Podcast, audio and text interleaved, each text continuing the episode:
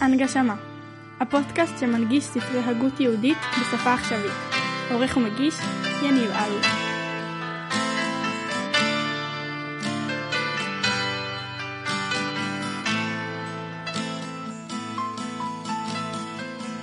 ידידי, שכחת חנותך בבן שדי,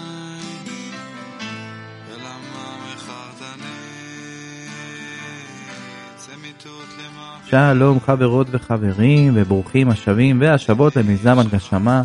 אני יניב אלוש ואנו בסדרה העוסקת בספר חובות הלבבות של רבנו בחיי בשער הביטחון. הגענו כבר לפרק ד' לכן אם זו פעם ראשונה שלכם מאזינים מומלץ מאוד להתחיל מההתחלה כדי ללמוד איתנו על הסדר.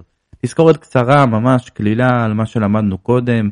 רבנו בחיי פתח אה, בפתיחה שמסבירה באופן כללי מהו הביטחון בהשם, בקדוש ברוך הוא, התנאים לבוטחים בהשם, אה, ככה הרחבנו יותר בפרק אה, ב' ובפרק ג' בפודקאסט הקודם שהיה פרק יחסית ארוך, רבנו בחייהם צלל איתנו אל העקרונות לביטחון שלם, מדוע נגזר על האדם השתדלות לפרנסה, ולמרות זאת, למה בכל זאת יש מציאות של צדיקים שיש להם מציאות שרע להם לעומת רשעים מציאות שטוב להם, איזה פרנסה ראוי לבוטח אה, בהשם לבחור בה.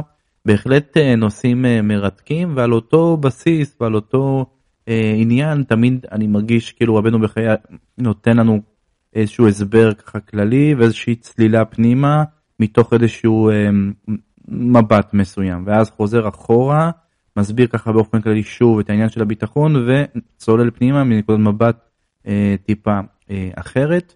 אה, לכן בהחלט הדברים אה, מרתקים, זה ספר שנכתב לפני כאלף שנים, וזה לעניות דעתי מאוד רלוונטי לימינו, וההפך, דווקא בגלל שהוא בא מהמקום הזה אה, שלפני אלף שנה, זה מקום שמאפשר חשיבה שהיא, שכחנו לחשוב אותה, פשוטה יותר, תמימה יותר, אמיתית יותר, קדושה יותר כמובן, ולכן אני רואה בה שער הזה, שער הביטחון, אה, תועלת מאוד מאוד גדולה. גם אה, לחיי היום-יום שלנו שמלאים בחרדות ופחדים ולחצים, אני יכול להעיד על עצמי שמאז שהתחלנו את החברותה פה והתחלנו ללמוד בה את השער הזה, זה בהחלט בהחלט תורם לי.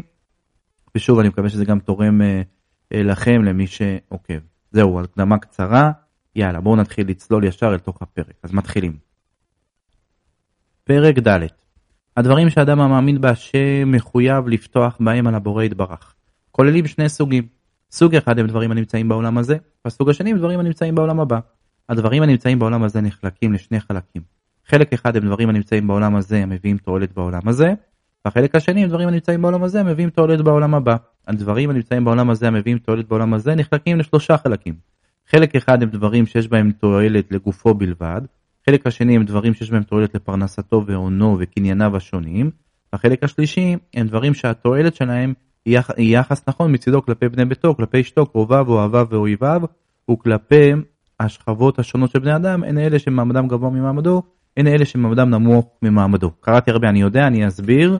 אמ, האמת היא שכזה ציירתי לעצמי פה איזשהו תרשים זרימה כזה שככה אה, עוזר להבין.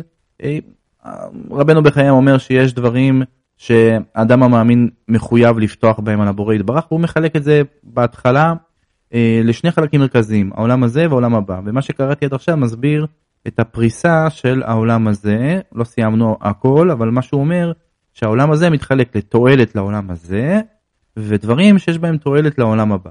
מהם התועלת לעולם הזה? תועלת לגוף, אה, תועלת של פרנסה והון וקניינים, ותועלת שקשורה ליחס מהחברה. זה מה שאני ככה הבנתי מהדברים, בוא נראה אה, איזה עוד תועלת יש בעולם הזה. החלק השני זה תועלת לעולם הבא, בוא נראה איך רבנו בחיים מחלק אותה. הדברים הנמצאים בעולם הזה, המביאים תועלת בעולם הבא, נחלקים לשני חלקים. חלק אחד הן החובות המוטלים על הלבבות והאיברים הנוגעים אליו בלבד, ואין הם מביאים הנאה או נזק למישהו אחר. החלק השני הם החובות המוטלים על האיברים, אשר אינו יכול לעשותם אלא במשותף עם מישהו אחר. אם על ידי שהוא עושה את הפעולה לאחר, או על ידי שאחר עושה את הפעולה לו, כגון צדקה, גמילות חסדים, לימוד התורה, לצוות טוב ולהזהיר מעשות רע. והדברים נמצאים, אוקיי, שנייה אני אעצור כאן. כלומר, אם אני מסכם את הדברים שהבוטח בהשם אה, צריך אה, לפתוח על, ה, אה, לפתוח על הבורא, אז בעולם הזה זה מתחלק לשניים, תועלת לעולם הזה, תועלת לעולם הבא. שוב, תועלת לעולם הזה זה תועלת לגוף, פרנסה ויחס מהחברה, ותועלת לעולם הבא, מה שעכשיו קראתי, זה בעצם חובות שקשורים רק לאדם עצמו ולא קשורים, לה... אין לזה השפעה על אנשים אחרים, או חובות שקשורים לאדם ביחס לאנשים אחרים. כמו שמישהו נותן לו צדקה או שהוא נותן צדקה למישהו אחר. גמילות חסדים שהוא עושה למישהו או שעושים עבור. הדברים האלה קשורים, אה, נעשים בעולם הזה אבל התועלת שלהם היא לעולם הבא. ויש דברים כמו שאמרתי קודם שנעשים בעולם הזה אבל התועלת שלהם היא לעולם הזה. זה מאוד מעניין החלוקה הזאת שרבנו בחיי עושה. עכשיו בואו נראה את החלוקה המרכזית השנייה שמתייחסת לעולם הבא אה, בפני עצמו. והדברים הנמצאים בעולם הבא נחלקים לשני חלקים. חלק אחד הוא השכר המגיע לו שהוא ראוי לו, והחלק השני הוא השכר שהבורא יתברך מוסיף לחסידים ולנביאים בעולם הבא בתור חסד. כלומר כשתהיה, לפי מה שאני מבין, כשתהיה מציאות של העולם הבא אז היא תהיה מחולקת לשניים, שם יהיה קודם כל מידה כנגד מידה מה שבאמת מגיע לך על מה שעשית, וכאן רבנו בחיי מוסיף איזשהו, נדבך נוסף שלפחות אני ככה פחות נחשפתי אליו בספרים של, של הרמח"ל או של הרמ"ק, זה שבעצם בעולם השכר גם תהיה מציאות, מציאות של אה, שכר שהקדוש ברוך הוא מוסיף בתור חסד. יכול להיות שהדברים נאמרו, אה, אבל לא יודע, לי, לי זה ככה די חידש וזה מאוד אה, מדהים אה, לשמוע. אוקיי, אז אני מקווה שהחלוקה היא אה, אה, מובנת, כי מכאן בעצם רבנו בחיי יתחיל להעמיק בה ולהתחיל לפרט אה, אחד, אה, אה, כאילו כל נושא בפני עצמו. חוזר לשון המחבר, נמצא כי כל הדברים הטעונים ביטחון על הבורא יתברך נחלקים לשבעה, לשבעה חלקים.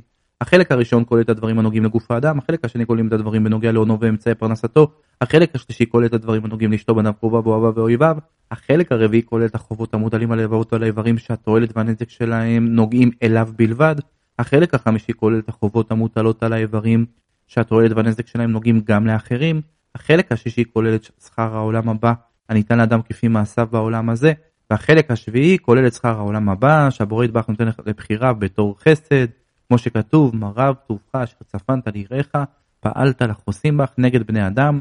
ומכיוון שפירשתי בפרק הקודם את ההקדמות שעליהן מבוסס ביטחונו של האדם באלוהים יתברך עליי לבאר בסמוך להקדמות אלה את צורת השימוש הנכונה בביטחון בכל אחד משבעת החלקים הנ"ל שכתוצאה ממנה יפתח כל בעל ביטחון על האלוהים ויחד עם זה יעשה גם את הפעולות הדרושות מצידו כדי להגיע לשבעת הדברים הללו. כן, ממש אה, יש פה סדר, רבנו בחיי בונה את המהלכים שלו בצורה מאוד מאוד מסודרת. אני אה, מוכרח לומר שאני מגיע מתחום האיכות ותהליכים, אה, זה ממש מרשים אותי והספר הוא, על אף שהוא מרחיב, נותן פסוקים וכדומה, הוא עדיין בנוי בצורה מאוד מאוד ממוסדת. ואני מוצא בזה חן ונוחות מאוד גדולה. אז עכשיו בעצם נתחיל, אחרי שהסברנו את המהלך ואת הפירוק של החלקים הללו שבהם אנחנו צריכים אה, לפתוח בקדוש ברוך הוא, הרבנו בחיי ילווה אותנו לאורך הפרק ויסביר לנו איך ליישם את זה בפועל בפרקטיקה. אז הנה בואו נמשיך.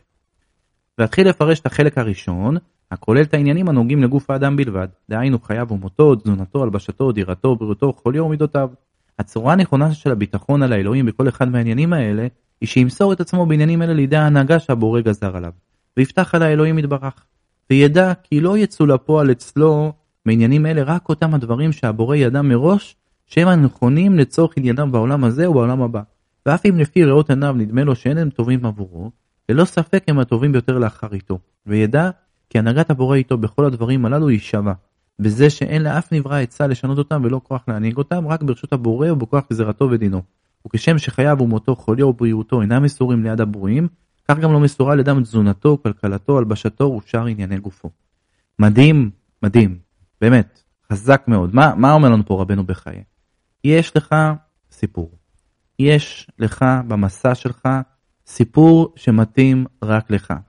אם אתה תצא למסע הזה מתוך ידיעה שמה שקורה לך זה טוב לך, מה שעבר עליך ומה שעובר עליך זה הדבר הכי נכון שמתאים לנשמה שלך, למה שאתה, ואתה אדם מיוחד, כל אחד הוא מיוחד, כל אחד יש לו את המסע שלו, הדבר הזה הוא נקודה ואבן דרך משמעותית בתפיסת הביטחון בקדוש ברוך הוא.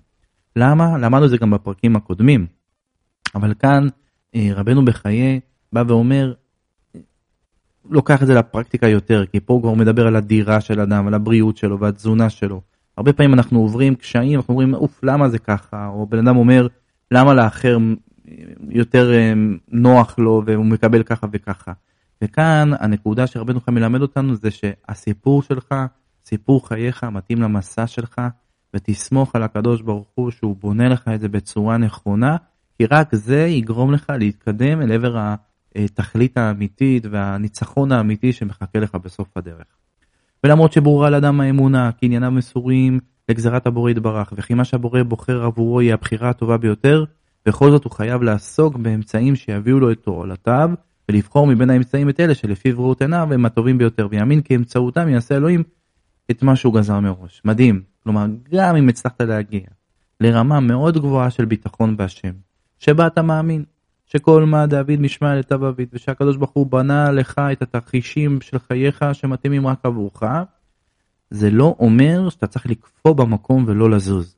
זה נכון שמה שיקרה לך זה מה שטוב לך, אבל אתה בעל בחירה. אתה צריך לעשות כמיטב יכולתך, יכולתך. אתה צריך להשתדל, אתה צריך להתאמץ, אתה צריך להסתכל מנקודת המבט שלך. אני מוכרח להכניס פה את הרב, אה, את הרב זקס. הרב אה, זקס, זכר צדיק וקדוש לברכה, אה, כתב, כתב משהו מדהים בהקשר הזה שעולה לי בספרו לרפא, לרפא עולם שבור, ששם הרב זק אומר שאדם צריך לנוע בין ההנהגה, נקודת מבט של הנהגה אלוקית לנקודת מבט של הנהגה אנושית. וזה, מי שמלמד אותנו את זה לפי הרב זק זה אברהם אבינו. אברהם אבינו, כשהקדוש ברוך הוא רוצה ללכת ולהחריב את סדום, מיד מנסה להציל את סדום, ולכן הוא שואל את הקדוש ברוך הוא, יש שם צדיקים, יש שם 50 צדיקים, 45, עד שבעצם אה, הוא, הוא מבין שאין שם שום צדיק, ולכן סדום צריכה להיחרב. אבל לכאורה אפשר לשאול, אברהם, מה אתה לא סומך על הקדוש ברוך הוא? מה אתה לא בוטח בקדוש ברוך הוא שכל מה שהוא עושה לטובה? כן, הוא בוטח בקדוש ברוך הוא, וברור לו שהתרחיש שצריך לקרות זה התרחיש שטוב אה, למציאות. אבל הוא עדיין, וזה המבט האלוקי. אבל עדיין, למרות שהוא מבין את המבט האלוקי, הוא יורד חזרה למה? למבט האנושי. ובמבט האנושי הוא משתדל, והוא עושה. אני לא יודע, אני רוצה לשאול אם יש פה צדיקים. הוא מתפלל, וזה אולי גם ההבדל בין, אדם, בין אברהם אבינו לנוח. אה, וכל הסוגיה הזאת שהאם נוח היה צדיק רק בדורותיו, אבל אם היה בדור, בדורו של אברהם היה פחות צדיק וכדומה, לא רוצה להיכנס לזה, אבל, אבל אני אומר באופן כללי זה בדיוק הנקודה כאן. מצד אחד לדעת שכל מה שהקדוש ברוך הוא עושה לנו זה בדיוק מתאים למסע שלנו, אבל מצד שני לפעול, לא להיות סטטיים, לא להגיד אה אני זה לא זה, אני לא אעשה שום השתדלות. ככה לפחות אני מבין את הדברים. בואו נמשיך. למשל, חיי האדם, אף על פי שקיצור ומספר ימיו תלויים בגזירת הבורא יתברך, בכל זאת, על אדם לעשות מצידו מה שבידו כדי לשמור על חייו, על ידי שיאכל, ישתה, יתלבש ויגור כפי שדרוש לו, ואל ישאיר זאת לאלוהים. ואל יאמר אם הבורא גזר מראש שאחיה, אז הוא ישאיר אותי בחיים, גם אם לא אוכל כל ימי חיי. וגם אם לא אטרח לחפש, פרנ... לחפש פרנסה, וגם אם לא יתייגע למענה. וכן, אין אדם להכניס את עצמו לסכנות על סמך ביטחונו על גזירת הבורא, ולומר אם השם גזר שיחיה אז אשאר בחיים, גם אם מכניס עצמי לסכנה. ועל סמך זה ישתה סמי מוות, או יסכן עצמו להילחם עם אריה, או עם שאר חיות רעות אם הוא לא מוכרח לזה, או יקפוץ לים או לאש, או יעשה דברים דומים שחייו אינם בטוחים כשהוא עושה אותם, והוא בא על ידי, אדם לידי סכנה. הוא כבר הזהיר אותנו התורה מעשות זאת באומרה, לא תנסו את השם אלוקיכם, כי האדם המעמיד עצמו בסכנה, אין לו מנוס מאחת משתי אפשרויות. רגע, לפני שאני מסביר את השתי אפשרויות האלה, אבל רבנו בחיי מסביר פה נקודה נכונה, זה נכון שמבחינת האמונה, אנחנו מאמינים בקדוש ברוך הוא שהכל לטובה ושהוא דואג לנו ואנחנו בוטחים בו.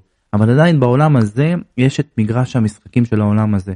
ואנחנו צריכים לשחק את המשחק של מגרש המשחקים, שלא נחשוב שאם נעמוד במקום אז הכל uh, יסתדר. לא, אנחנו צריכים לפעול ולעשות כמיטב יכולתנו, וזה מאוד מתקשר גם לנקודות מבט שאמרתי קודם. בואו נראה את האפשרויות uh, הנוספות שאומר לנו רבנו בחייך, חוזר שוב המחבר.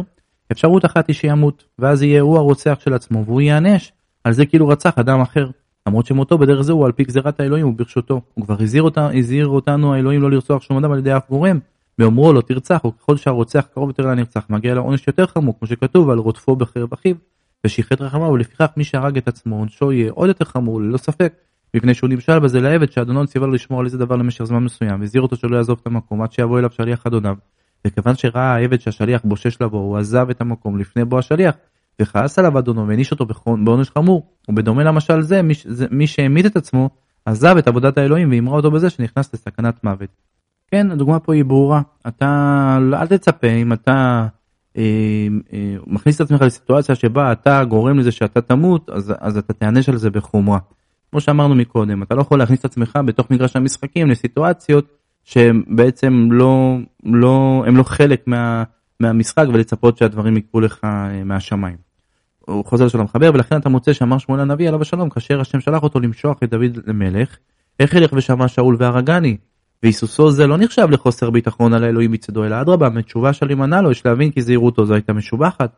שהרי השם ענה לו עגלת בקר תיקח בידיך ואמרת לסבוח להשם באתי וקראת לישי בזבח ואנוכי הודיעך את אשר תעשה ומשכת לי את אשר אומר אליך ואילו היה היסוסו של שמואל נחשב לחוסר ביטחון מצידו אז היה השם עונה לו אני אמית ואחיה או תשובה דומה כמו שענה השם למשה רבנו עליו השלום כשאמר לו כי כבד ברך ובלשון אנוכי וענה לו השם מי שם פה לאדם או מי עשו מוכרש או פיקח או עיוור הלא אנוכי השם ואם שמואל אף על פי שהצדיק גמור לא יקל לעצמו להיכנס אפילו לסכנה הקטנה ביותר למרות שהיה נכנס לסכנה זו על פי ציווי הבורא יתברך שאמר לו מלא קרנך שמן ולך, ולך אשלחך אל ישי בבית הלחמי אם כן מכל שכן שהדבר מגונה כשמישהו אחר עושה אותו מבלי שיהיה מצווה על כך מהבורא יתברך. מדהים, דוגמה מהממת אה, של רבנו בחיי על שמואל הנביא שבעצם לא מכניס את עצמו לידי סכנה. זה לא... זה שהקדוש ברוך הוא שולח עדיין אדם צריך להיות זהיר כי יש את חוקי המשחק ולמדנו אם אתם זוכרים בפודקאסטים הקודמים שאחד מהעקרונות זה אה, ההבנה שהקדוש ברוך הוא רוצה שנפעל בעולם הזה על דרך הטבע. זה, זה מה ש... זה, זה מה ש... ככה הקדוש ברוך הוא רוצה שהמציאות תתרחש, הדברים ממש מתחברים למה שלמדנו קודם. האפשרות השנייה היא שאומנם ינצל בעזרת הבורא מהסכנה, אבל יאבד על ידי זה כך את זכויותיו ויפסיד שכרו. כמו שאמרו רבותינו זיכרונם לברכה, לעולם אל יעמוד אדם במקום סכנה ויאמר אה, שעושים לו נס. שמא אין עושים לו נס, ואם עושים לו נס מנקים לו מזכיותיו. ויעקב אבינו עליו השלום אמר קטותי מכל החסדים ובירש בתרגום אונקלו זעירין זכבתי מכל החסדים כל תבן. אה, בעצם יש פה איזשהו גם מבכל זאת יש לך איזושהי מציאות שבה אתה מסתמך על הקדוש ברוך הוא אתה מסתמך על הנס ונעשה לך נס תדע לך שיש לזה מחיר. וכמו שהסברנו במה שנוגע לחיים ולמוות כן הבהר גם שמחובת האדם לחזר אחרי אמצעים שעל אדם משיג את הבריאות, את המזון, את ההלבשה, את הדירה ואת המידות הטובות ובשכבתו להרחיק מעליו את כל מה שעומד בניגוד לאמצעים האלה, ואף על פי שברורה לו האמונה, כי האמצעים אינם מועילים לו במאומה להשיג דברים אלה. אלא אם הבורא יתברך גזר על כך, בכל זאת הוא מחויב לחזר אחר האמצעים האלה. כמו שעל בעל האדמה לחרוש את אדמתו ולנקות אותה מהקוצים ולזרוע ולהשקות אותה כשיש לו מים, ויחד עם זה עליו לפתוח לבורא יתברך שיפרה את אדמתו וישמור אותו מנזק, וירפה את גבורתה וישלח בה את ברכתו. כמו שלא נכון מצידו להשאיר את האדמה ללא עיבוד וללא זריעה על סמך ביטחונו על השם. ולומר אם הבורא גזר שהאדמה תצמיח אז היא תצמיח, כי אם לא עזרה אותה, גם, כך גם בעלי המלאכה והסוחרים והשכירים מצווים לחזר אחרי פרנסתם. כל אחד על ידי מקצועו ויחד עם זה עליהם לפתוח באלוהים שהפרנסה נתונה, נתונה בידו ברשותו, ושהוא ערב לאדם שתהיה לו פרנסה ובשלו להמציא אותה לאדם דרך איזה גורם שירצה, ואל תחשבו שהגורם עצמו יכול להועיל להזיק להם מאומה. מדהים, מדהים, זה מאוד מתחבר לי למה שלמדנו בספר דרך השם, אני יודע שהזכרתי את זה כבר פעם, אבל זה, זה פשוט עולה לי שוב. בדרך השם הרמח"ל, רבנו משה חיים לוצאת, הוא אומר, שאדם צריך לפתוח את היום בתפילה. למה? בגלל שכל ההשתדלות שלו שהוא עושה במהלך היום היא השתדלות של חול, של חיי שעה, של צרכים, של פרנסה. אבל אם הוא מתחיל את היום בתפילה, אז כל הדברים החומריים האלה עולים אל הקודש, בגלל שהוא מכוון את הכל לעבודתו יתברך, עושה את הכל לשם שמיים. אני חושב שזה בדיוק התדר כאן שרבנו בחיים מלמד אותנו, ובא ואומר, תעשה, תשחק את חוקי המשחק, תזרע, תכין את האדמה, תכין מה שצריך, תשים את הדשן הנכון, תפעל בגימל גימל של העולם הזה. כל מה שאתה צריך לעשות זה תמיד לחבר לזה את הביטחון בהשם. כי יכול להיות בן אדם, אתה ושני אנשים, אתם עושים בדיוק אותו דבר, אתה מכניס ביטחון, ואתה מחבר את הדברים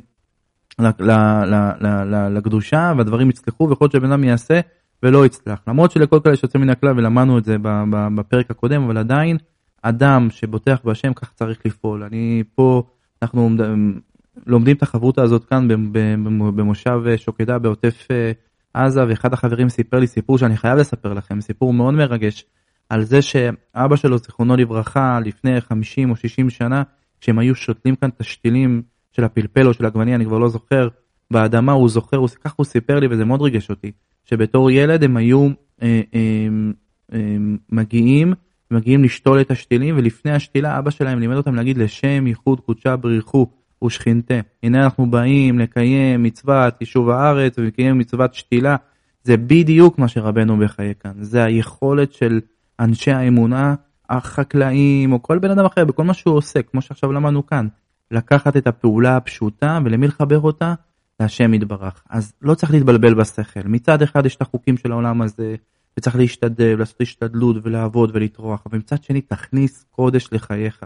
תכניס את הבורא לחייך. אם תעשה את זה, הדברים ייראו אחרת. אתה בעצם פועל מצוות ופועל אמונה בשוטף שלך, וזה שווה, אתה פשוט uh, מרוויח, אה, לא, לא נעים להגיד, לא שאנחנו עושים את, את, הדברים של לקבל פרס, אבל אתה פשוט בונה את העולם הבא שלך על ידי פעולות שכל האנשים האחרים עושים סביבך, רק שאתה עושה את זה לשם שמיים, וזה uh, נקודה מאוד עמוקה. בואו נמשיך, ואם האדם משיג את פרנסתו על ידי האמצעי שהוא עוסק בו, לא נכון מצידו לפתוח על האמצעי עצמו ולשמוח בו ולהשתדל להחזיק בו יותר ולרכז בו את, את מחשבותיו כאילו היה האמצעי זה המפרנס שלו. כי על ידי כך נכנס ביטחונו באלוהיו ולא נכון מצדו לחשוב כי האמצעי יעזור לו יותר ממה שהבורא החליט מראש. ואל ישמח על מה שדבק באותו אמצעי וישתדל להשיג אותו אלא יודע לבורא על אשר המציא לו את פרנסתו אחרי שיגע למענה. ולא נתן שעמלו וטרחתו יהיו לריק כמו שכתוב יגיע כפיך כי תאכל אשריך וטוב לך. אחד החסידים אמר אני מתפלא על מי שנותן לחברו את מה שהבורא גזר עליו לתת לו ואחר כך הוא מזכיר לחברו את הטובה שעשה לו בזה. הוא מבקש ממנו להודות לו עליה. ועוד יותר אני מתפלא על מי שמקבל את פרנסתו על ידי אחר, אשר מוכרח לתת לו אותה, ובכל זאת הוא מתייחס אליו בהכנעה. הוא מדבר אליו בלשון רכה, הוא משבח אותו כאילו הוא נתן לו משלו. ואין הוא נכנע לפני השם, אין הוא מודה ומשבח לו על שהזמין לו את פרנסתו דרך אדם זה. מדהים, גדול. אה, אני, אני, אני קורא את הדברים, אני חושב שצריך להיזהר, כי רבנו בחיי הוא חד, אה, וזה מדהים שהוא ככה, זה מאפס. אה, לדעת שאף אחד לא עושה לנו טובה, כאילו הכל מת השם, גם אם אה, קיבלנו משהו מהשם יתברך ויש פה עכשיו איזשהו כלי מסוים שקיבלנו, בין אם זה בן אדם שנתן לנו איזשהו רעיון או איזושהי מכונה שעובדת, לא, שלא נתבלבל ונסמוך בסוף על הבן אדם הזה או על המכונה. פיקס. דבר שני, זה גם אם מישהו עוזר לנו, צריך כמובן, ואהבת לך כמוך, וצריך הכרת הטוב, זה, זה התוספת שאני מוסיף. ולהעריך את מה שעשו בשבילך, אבל גם לא להתבלבל, הוא לא הקדוש ברוך הוא, הוא היה שליח טוב, לקחת את הדברים בפרופורציות, זה מה שאני ככה לומד מרבנו בחיי. חוזר, ואם הוא לא משיג את פרנסתו על ידי האמצעים שהוא עוסק בהם, יחשוב שאולי פרנסתו ליום זה כבר נמצאת אצלו עוד מקודם לכן, אלא שמחוסר התבוננות הוא לא הבחין בה, או שאולי פרנסתו תבוא אליו בדברים אחרים. באיך שיהיה, בין אם יש לו פרנסה או אם אין לו פרנסה, על ידי האמצעים שהוא עוסק בהם, נכון מצידו לעסוק האמצעים שיוכל להתפרנס על ידם ואל יתרשל מלחזר אחריהם אם הם מתאימים לתכונותיו ולגופו. כמו שביארתי בסוף הפרק הקודם, ויחד עם זה יפתח על אלוהיו שלא יעזבהו ולא ירפאו ולא יתעלם ממנו, כמו שנאמר, טוב השם לעוז ביום צרה ויודע חוסה בו. מדהים, כלומר, זה מאוד מתחבר למה שאמרנו בפרק הקודם, רבנו בחיי רומז לזה, שצריך לבחור פרנסה שמתאימה לתכונות שלנו ולכוחות שלנו ולעוצמות שלנו, כן, היום יש מושגים של סוואט, אה, עוצמות וחולשות וכדומה. בן אדם צריך לעשות את זה לעצמו, להבין איפה הוא פועל טוב, איפה הוא פועל פחות וללכת על זה, אה, אבל היחיד נכון זה לזכור בסוף שמי שמפרנס אותנו זה הקדוש ברוך הוא, אבל צריך לשלב את זה עם ההשתדלות שלנו. וכן הוא גם בנוגע לבריאות והחולי, שעל אדם לפתוח בזה לבורא, ויחד עם זה עליו לדאוג לבריאותו התמידית על ידי אמצעים טבעיים ולרפא את מחלותיו בדרכי הרפואה הנהוגים בעולם, כמו שציווה הבורא יתברך ורפאו ירפא, אך מבלי לפתוח על האמצעים עצמם. כאילו שהם גורמים את הבריאות או את המחלה, ובלי לחשוב שהם מצד עצמם מועילים ומזיקים, אלא מתוך אמונה שאמצעים אלה פועלים רק ברשות הבורא, וכאשר יפתח האדם על הבורא, הוא ירפא אותו מחוליו כשירצה, אם על ידי אמצעי, או אפילו בלי אמצעי, כמו שנאמר, ישלח דברו וירפאם. וייתכן שהבורא ירפא אותו אפילו בדבר המזיק מאוד, כמו שידוע לך מהעובדה של אלישע הנביא שריפא את המים הרעים על ידי מלח, שטבעו לקלקל ולפגל את המים. וכן משה רבנו עכשיו המתיק את המים המרים על ידי עץ מר. כמו שנאמר, ויראו השם עץ וישלח אל המים, ואמרו חז"ל, שהיה עץ הרדופני, שהוא מר, וכן ישעיה הנביא ריפא את עורו של חזקיהו המלך משכין בדבר המזיק לאור, כמו שנאמר ביום ישעיהו יסוד דבלת דיינים ומכל להשכין ויחיב, וידוע לך כיצד נענש עשה המלך כשבטח על הרופאים לבד ולא בטח על האלוהים, ונאמר עוד כי הוא יחיב ויכבש ימחץ וידיו תרפנה. בואו נסכם, בסופו של דבר האדם צריך uh, להבין שהוא צריך לעשות השתדלות ולשלב אותה ביחד עם האמונה שלו uh, בקדוש ברוך הוא. הוא צריך לעשות את הדברים בדרך הטבע, אבל לא לפעול לתוך הפח הזה שאומר שהטבע הוא זה שגורם לך את ההצלחה, כוחי ועוצם ידי. יש פה איזשהו מאבק כזה, מאבק איתנים בין הרצון לפעול בתוך הטבע, להשתדל, לעשות השתדלות ולהתקדם בה, בבריאות, בפרנסה, וכדומה כמו שלמדנו עד כאן, אבל מצד שני להכניס לתוך זה את המבט האלוקי, את האמונה האלוקית שהכל מאיתו יתברך ואנחנו עוברים את מה שאנחנו צריכים לעבור בעולם הזה והוא מלווה אותנו ואנחנו פשוט בתוך העולם הזה פועלים את ה... אנחנו צינור לרצון האלוקי ואנחנו אה, נעים בין בחירה לבין אה, אה, עשייה את מה שהקדוש ברוך הוא מצווה אותנו והכל בסוף מתחולל בתוכנו עד כמה אנחנו מחברים את הכל אל הקודש ומתעלים תוך כדי בעבודה היומיומית וזה המשימה של יהודי לקדש את החומר וזה ככה גם מובא בספרים אחרים בכל אופן אני גם ככה אני מבין את הדברים ממה שלמדנו עד כאן אצל רבנו בחיי. נעצור כאן, הפרק הוא ארוך, נצטרך לעצור אותו אה, אחת לנושא. תודה רבה, חברותות אה, אהובות ויקרות, יישר כוח גדול. אה, נמשיך בפרק ד' באיפה שעצרנו, אה, בפרק הבא. בשם השם נעשה ונצליח.